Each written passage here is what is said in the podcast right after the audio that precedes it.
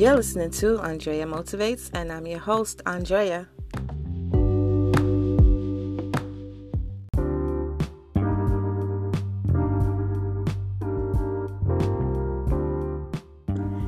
Hey guys, thank you for tuning in to episode 9. We are at the end of the year, you guys. Can you believe 2018 is almost over?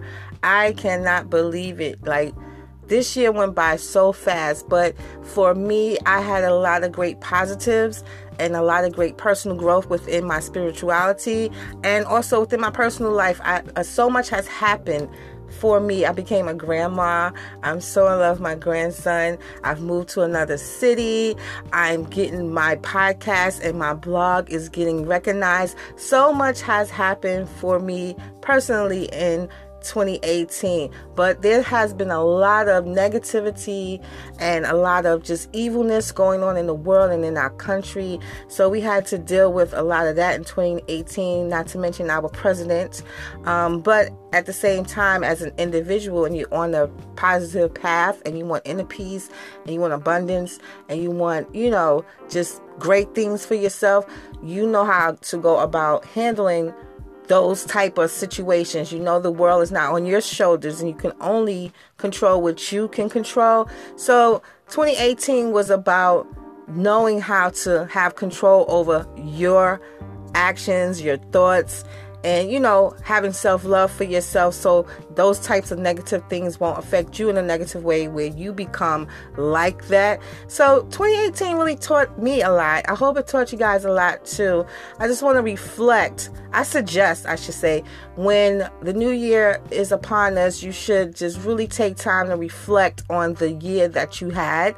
And, going forth into 2019, you want to make sure you have everything in order of the things that you want to do and accomplish for 2019. I think it's very important that we do list goals, dreams, aspirations, because it's possible for us to obtain them. You can go into the new year knowing, not thinking, but knowing you're going to be great. That is the whole point of making a goal, because you want to stay focused on those goals. If 2018 didn't teach you anything, then go into the new year wanting to know more, wanting to learn more, wanting to be in a space of peace and peace of mind. So for me, 2018 was a pretty good year and it taught me a lot.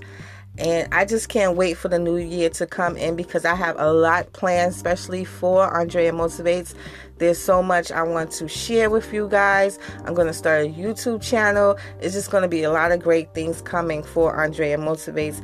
So with that being said, because tomorrow is New Year's Eve, I'm not going to record another episode. I wish I had 10 episodes to complete the end of 2018. That'd have been awesome, but it didn't happen. But going forward, I'm going to have a better schedule for podcasting.